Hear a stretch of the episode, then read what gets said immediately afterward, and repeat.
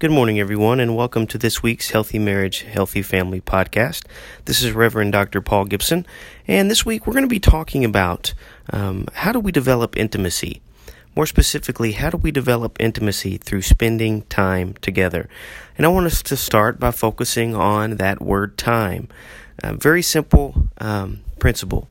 We cannot develop intimacy with our spouse unless we spend time with our spouse. And the reason time is so important is because it's the tool that's going to allow us to understand each other. In other words, we use time so that we can learn to understand each other. Um, I'm going to talk a little bit today about uh, what I like to call uh, the Gibson relationship cycle. Um, I call it that because that's what I titled it when I was writing uh, when I was writing uh, my doctoral thesis. Um, and the Gibson relationship cycle uh, looks like this. Every healthy relationship starts with spending time together. And again, time is the tool that allows us to uh, understand each other. And then after you spend um, adequate amount of time together and you start to understand each other, uh, you start to develop trust. Uh, and then when there is uh, significant levels of trust in a relationship, then you start to feel the safety to be vulnerable and honest with your spouse.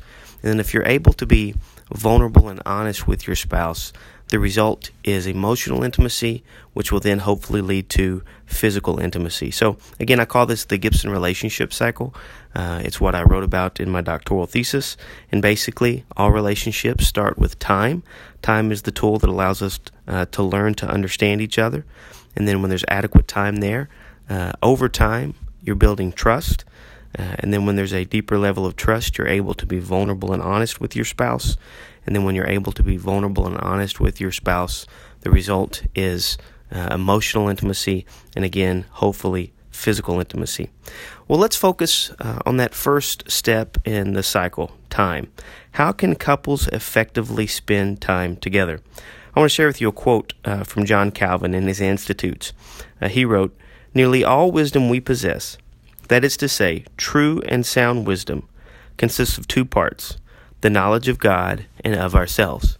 In other words, I believe what Calvin is saying is that if we're truly going to understand the Lord, we have to understand ourselves. And if we're truly going to understand ourselves, we have to understand the Lord. Well, how does this play out in marriage? The only way we're going to be able to express to our spouse what we desire in marriage is if we first know what we desire in a marriage. And again, I know that sounds kind of elementary, but it's so true. Uh, I've worked with many spouses who are unable to communicate their personal desires and wishes to their spouse. And because of that, their spouse has to play uh, a hunting game trying to figure out uh, what their spouse desires. Whereas if we're in touch with what we desire, if we are in touch with the way that God has wired us with our own personal desires, we are then able to express those uh, to our significant other and make it easier for them to understand how they can best serve us. Well, I want to talk about three tools that you can use uh, in order to understand yourself and understand your spouse a little bit. And these tools are available uh, either online or you can purchase them at a bookstore. Um, the third tool that I'm going to talk a little bit about is a really simple tool. Uh, you don't necessarily have to go out and buy a book or take a test. You just you just have to be able to uh, converse well with your spouse. Uh, so let me talk about the first tool. It's the Myers Briggs Type Indicator. Um, another version of that is called the uh, Keirsey Temperament Sorter. Um, you can take an MBTI, a Myers Briggs type test online. Um, if you'll Google MBTI, you can find some that are uh, rel- that are relatively simple and free. But I encourage you that if you have uh, 40 to 50 bucks to take the in-depth MBTI, where you'll get in-depth results uh, in regards to uh, your temperament type. Now, uh, let me talk to you a little bit about the MBTI. Uh, when you take it, it's either going to score you as extroverted or introverted, uh, as sensing or intuitive, as feeling or thinking, or as judging or perceiving. Um, the MBTI is a great tool um, to help you and your spouse understand uh, how you like to process information and recharge, how you like to gather information, uh, how you're going to make decisions based on the information you gather, um, and then how you're going to orient your life or how you're going to live out your life based on your temperament. Um, I've had many couples take this MBTI um, or take the MBTI, and uh, the responses I have seen are responses of laughter, um, a light bulb going off because they're starting to understand some of the differences between themselves and their spouse. Um, so again, if you um, are willing to uh, pay 40 to 50 bucks, Google MBTI.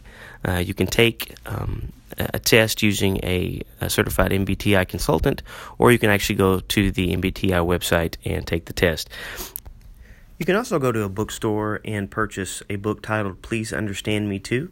That's going to be the um, Keirsey test that's similar to the MBTI, just slightly different, but in the back of Please Understand Me Too is um, the Keirsey test, again, that's similar to the MBTI, that you'll be able to take and your spouse will be able to take, and you'll be able to share those results uh, with each other. So, the first test is the MBTI Myers Briggs Type Indicator, also uh, known as uh, or close to the KTS2, the Keirsey Temperament Sorter. Uh, the second test that I want to encourage you guys to take is uh, the Five Love Language Test. That is a test that was actually created by uh, Gary Chapman. Um, it's a book that has been read by hundreds of thousands. It's actually titled The Five Love Languages. And in that book, uh, Dr. Chapman uh, talks about five love languages that, that indicate how we like to uh, receive love. Those five la- love languages are quality time, physical touch, words of affirmation, gifts, and acts of service. Take the five love language test, and you'll be able to understand uh, or you'll be able to identify that if your spouse is going to show you that he or she loves you, then what love language should she use? Should it be quality time? Or what love language should he use? Should it be physical touch or words of affirmation, gifts, acts of service? And again, take the test, compare your results. Uh, Dr. Chapman goes into great detail in the book about how to uh, give uh, gifts in regard or how to display love languages, uh, but also how to uh, indicate to your spouse what your love language is. Uh, and then the third test that I want to talk about today is a simple test called What Do You Like to Do test. Uh, very simple, but you just answer the question What do you like to do um, as a couple? And, you know, we are, even in our marriages, we're individuals, but uh, healthy marriages are going to take shape as we spend more time together and as we learn to understand each other. Um, and, and, one of the primary ways we do that is by participating in shared activities. Uh, and the way we're able to identify what our shared activities uh, should be is just simply answer the question, What do you like to do? So I encourage you and your spouse to spend some time uh, this week answering that question. What are some fun things that you guys like to do together? Uh, is it going to a Broadway play? Is it going hiking? Uh, is it going to sporting events? Is it working out together? Is it working puzzles together? Um, you know, and and I want to say this: a lot of couples, what they like to do the most together uh, is spend time with their kids, and that's lovely and beautiful. But I encourage you to also identify a shared activity that you like to do outside of the kids, because at some point, Lord willing, if you're doing your job, uh, those children are going to move away from home. And if you haven't established shared activities uh, over the years that your children are at home that don't involve your children, then when your children move away, you're going to be looking at each other one day going, What do we do now? So I encourage you to develop shared activities that um, are not necessarily centered around your children all the time. Um, so, three tests the MBTI or KTS2 test, uh, the five love language test developed by uh, Dr. Gary Chapman, and then a simple test that I like to call the What Do You Like to Do test. Identify things that you and your spouse like to do together so that you can spend time together, so that you can uh, increase your understanding of each other.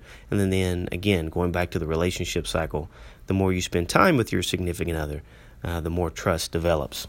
Um, and lastly, I will say this um, remember the two most important words in marriage uh, that I believe I believe the two most important words in marriage are "I need." So if uh, it's been a busy, hectic uh, couple of weeks, and you feel yourself growing distant from your spouse, go to them and say, "Hey, I need for us to spend time together. I need for us to go to a hike. I need for us to go have fun um, at a ball game. I need for us to."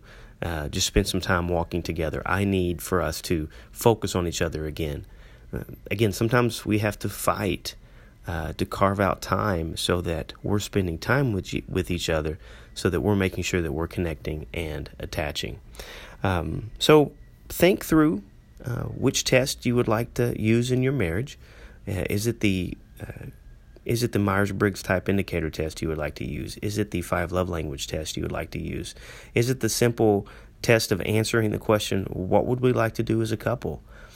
And use those so that you can increase your understanding of yourself and also so you can increase your understanding of your spouse.